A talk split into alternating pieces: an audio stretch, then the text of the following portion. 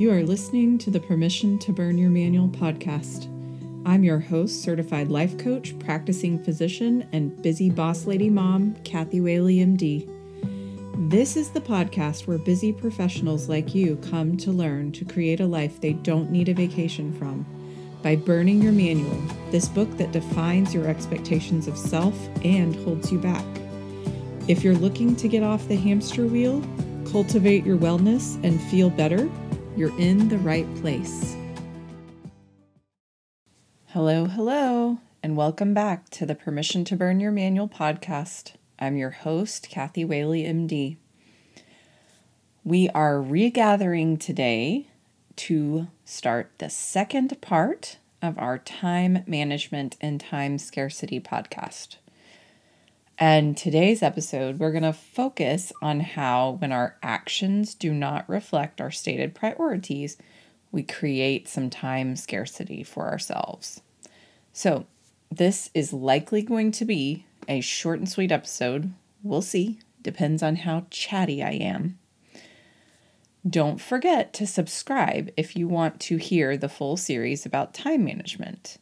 And as always, if you're enjoying listening to these, I would really appreciate it if you would share it with a friend. Help me get the word out because I am looking to help any and everyone overcome their time scarcity and live their best life.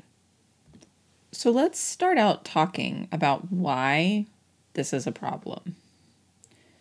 So, we sort of go along on autopilot a lot in our day. I talk about this a lot.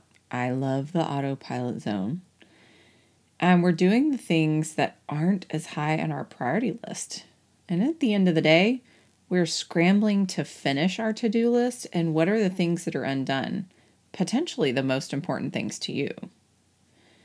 And so then we sit there scrambling, trying to figure out how we're going to get everything done when there's just not enough time in the day. And in reality, we might not feel the same motivation if the important things weren't left to the end.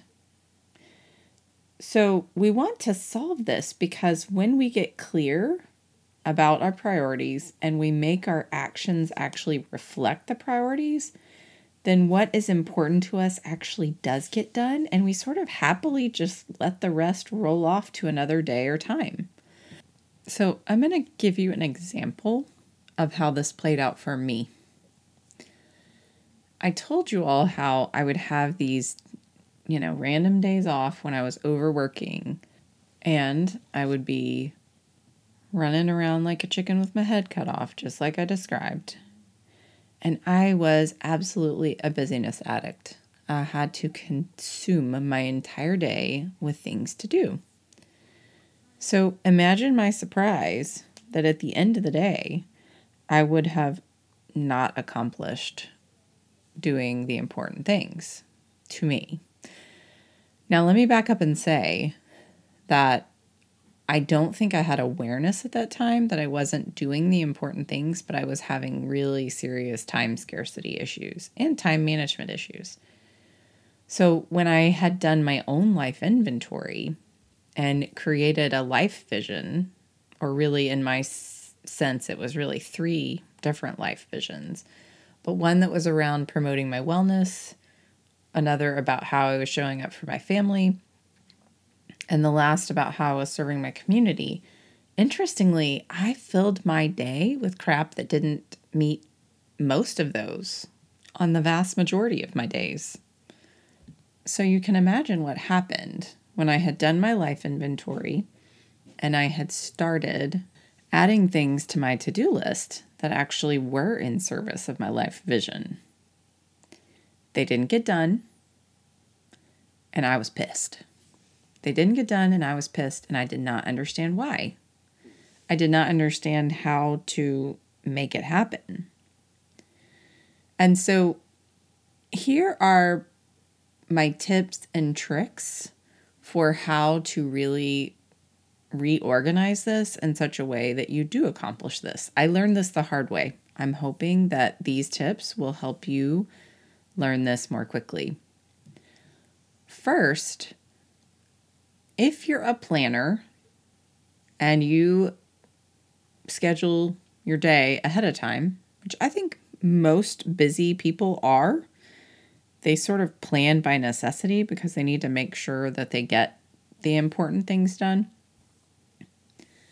So, if you're that person, whatever time frame it is, whether it's a week ahead or the day before, really pay attention to what's going on your schedule. And I mean to the nitty gritty, like down to the activities of daily living. Because here's the deal if your life vision is to ensure that you always have a super clean kitchen, okay, you're going to plan that in.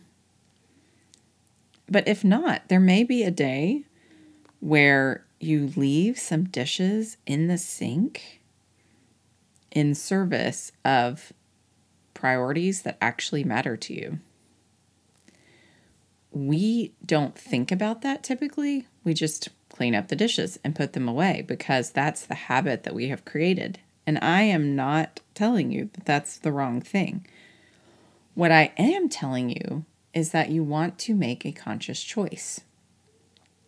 If you're sitting there saying, one of my highest priorities is quality family time, and everybody in the family is cuddling and watching a movie or reading a book or listening to an audiobook or outside playing football and you're the lone person cleaning up the kitchen that one day, I would argue that you're not living actions according to your stated priority. And so then what happens is then you get all bitter. You get bitter about the dishes. You're like, I had to sit here and do the dishes and I missed out on the family time. And my priority didn't happen because there just wasn't enough time in the day.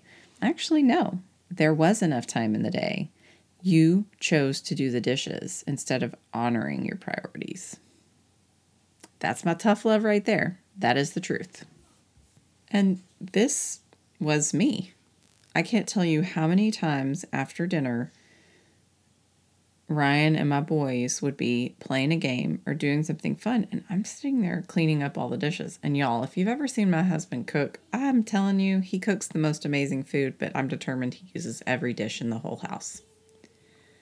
So, there are still times now when I choose to do the dishes rather than join the family time. But I'm going to tell you why. It's a conscious choice because in doing the dishes, I have the ability to have some quiet time and almost some meditative time in doing the dishes. I can put something on to listen to that helps me sort of relax and center myself. And so if I choose to do the dishes, it's because it is prioritizing my wellness over the family time that night. Maybe I've tuned into myself and I've decided, you know what, I need this more. But I'm making a choice. Nothing was taken from me. Life is full of choices, folks, and we just have to exercise them. So, as I mentioned, step one would be truly looking at how you're scheduling yourself and ensuring that how you're scheduling your day reflects your stated priorities. There are going to be things that are fixed like you go to work from this time to this time, or the kids have a soccer tournament at this time. But but here's the thing. How many of you put your important things at the end of the day? You put your important things at the end of the day because you tell yourself that all the things earlier are the necessities. And so I have heard this from more than one person if you put self care on the list for the day, they put it at the end because they somehow think that self care is something they need to earn by getting all the rest of their stuff done. I do not agree with this. Self care is essential, it doesn't have to be earned. So, if your highest priority, like my highest priority, is wellness, I'm putting that at the first of the day or if there really isn't room at the first of the day, I'm putting it at the first after work before I even go home because I know if I get home, my kids are going to harass me about leaving, and I don't want to do that to them. at all, or me for that matter. I don't want to sit there and take away the together time because, quite frankly, when I get home and see them, I do want time with them, but I also want time for me. So, the second part I want to bring your attention to is rethink what is necessity. There is a difference between necessity and non negotiable, right?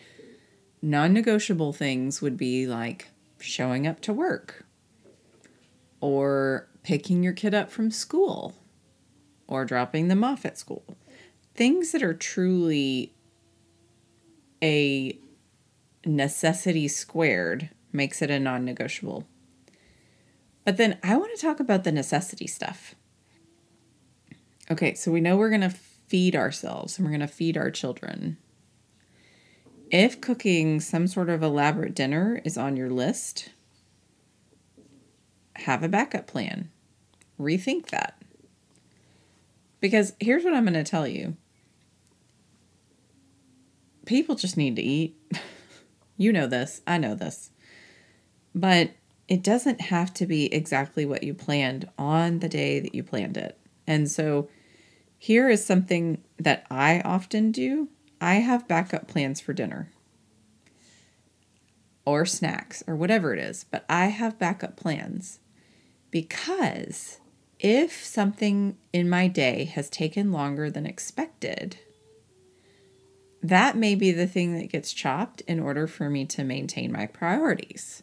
Priorities like promoting my wellness and showing up for my family like I want to, or serving the community. So, listen, some of you may say, well, cooking my family a specific dinner is important to my family. And that's really fine. Again, you cater this to your priorities. When I said that my second priority was showing up for my family in the way I meant to, I meant as a person, not in how I serve them, not in the food that I cook. They need food in their bellies, I need food in my bellies, but I don't determine whether I am showing up the version of the person I want to be by what I put on their plate that day. And so, this isn't me telling you that there's anything wrong with your priorities. This is me telling you do the life inventory, figure out what they actually are, your top contenders, create your life vision, and plan your day accordingly. After you've gotten the non negotiables down, plan accordingly what you're going to do. Because I'm going to tell you, at the end of the day, when I didn't cook the pork roast or whatever it is, I don't give two shits. I'm sitting here thinking, I'm just going to do it tomorrow because I can. Now, if it's about to expire, no, maybe I can't do it tomorrow, in which case I will freeze it or plan accordingly, or I will make sure that I put it on the priority list for the next day. But again, it's all about your priorities on a daily basis. So I've already sort of described the last point I'm going to make, which is plan for the obstacles. Plan for the backups that are needed. If something that's on the list is not a necessity, such as doing the dishes at night, make a plan for how they're going to get done if it's the sacrificial lamb that night in service of you spending time with your family. So maybe that's that you get up 10 minutes extra early the next day so that you can do the dishes before you start your day. It's up to you. It just depends on what your common obstacles are. But again, we plan for the obstacles and have an idea of how we're going to modify the non essential and not high priorities. And so, again, for me, dinner is something that I always have a backup plan for. And frankly, it's sort of a standard backup. It's like, okay, if our dinner plan falls through, then we're going to eat this, which is in the freezer and can be defrosted easily if my self care plan for the day gets hijacked by an actual emergency or something that makes me revise my priorities midday, such as a kid gets sick and now I'm choosing not to go for my walk because I want to cuddle my kid, that's that moment that I'm actually choosing to make number two show up for fam- my family like I want to into number one. It's going above my wellness in that moment. And so maybe I put wellness on the chopping block. But as I've mentioned other times, when I plan my self care plan, I do it a week in advance and I always have backups built in. So if I chop a walk one day, I'm going to have a backup activity, something that I can do easily later in the day or on a different day. But again, we have a tendency to victimize ourselves when something unexpected happens. And we tell ourselves, well, I didn't get to exercise today, or I didn't get to do my self care plan because so and so got sick. But, like, in reality, choices were made. I chose to hack my self care plan for the day because I wanted to cuddle my sick kid. And that's okay. None of us need to feel bad about our priorities, whatever they are. However, we don't need to make ourselves feel bad when we revise them all of a sudden. So, if you can't gather, part of what I'm describing is essentially defining your minimum acceptable baseline for your day. And the minimum acceptable baseline is the equivalent of what is going to be enough what are the important things that so long as they get done, I'm going to feel satisfied at the end of this day? And then the rest of that crap can roll over to the next day or just get cut. Not everything has to be done. So, to recap, the steps or framework I would suggest to tackle this part of time scarcity. Number one, if you haven't already done so, do a life inventory, create your life vision, and then at whatever time frame there is, plan your schedule or your to-do list if you still want a to-do list. Plan it according to your priorities so that the important things really do get done. Step two plan for the obstacles. And this goes back to making decisions ahead of time. I am a big fan of making decisions ahead of time. Now, this doesn't mean that life doesn't happen because life is inherently quite messy. But what it does mean is that for the things that we can decide ahead of time, we're just sort of preemptively trying to plan and decide ahead of time how will we overcome some very common obstacles that happen on a regular basis? Like I said, dinner is something that gets cut at my house on the regular. We go to a backup plan. For you, it may be something else, but there are certain themes that we always have. And then step three is really look at your day and define what truly are the important things, the minimum acceptable baseline that you're going to check off on this day to feel satisfied at the end. But let me be clear when we have those checklists and we make those minimum acceptable baselines, if we don't hit it, that's where we then turn on ourselves and we get all pissy and judgy saying that we had failed. So I want you to tune into metacognition and I want you to be your compassionate observer, free of judgment.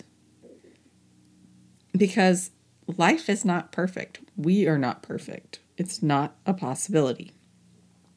And so What I need you to recognize in these moments is that if it doesn't go according to plan, if we still do not get the important things done on that day that we wanted to, we have the ability to think about it and to examine it and study it so that we can refine our approach the next time.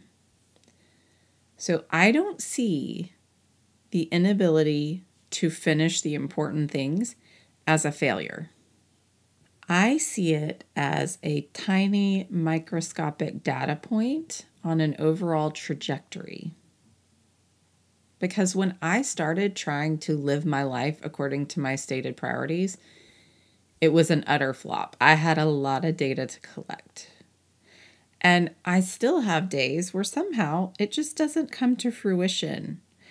But I fail to harvest the information from it if I'm sitting there kicking my own ass. So you might try on some thoughts like, I didn't get all the important things done today, and that's okay.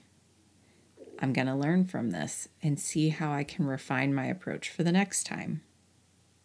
Nothing has gone wrong. Life is just messy. Things don't always go according to our plan. And to tie up this episode, I want to bring you back to some of the questions that I asked you in the first one. What do you believe about your ability to manage time? But now I'm going to ask you in the context of rethinking your priorities and structuring your day in such a way that it reflects your priorities. What do you believe about your ability to create that relationship with time using your priorities? And here's why I keep bringing up the beliefs. We have to become aware of what our beliefs are about time and time scarcity in order for us to move forward because ultimately it's the beliefs that will hold us back in doing this work. If you believe that it's not possible to have the relationship that you want with time and priorities, it won't be possible. You'll never collect evidence to prove yourself wrong. You only collect evidence to prove yourself right. So if you're still stuck in the lack of belief phase, nothing has gone wrong, I've been there, please don't hesitate to reach out and talk to me. I truly want to help because ultimately, seeing isn't believing, believing is seeing. And until we can reframe our beliefs, we're sort of on the struggle bus. It takes time to get our beliefs where we want them to be. So nothing has gone wrong if you're sitting there saying, Well, I'm just not there yet. No worries. The people I'm speaking to are the ones that, when they consider the idea that they could have this relationship with time, they just get the willies and they're like extremely resistant. No, it's not possible. Wherever you are in your beliefs, nothing has gone wrong. I'm right here rooting for you.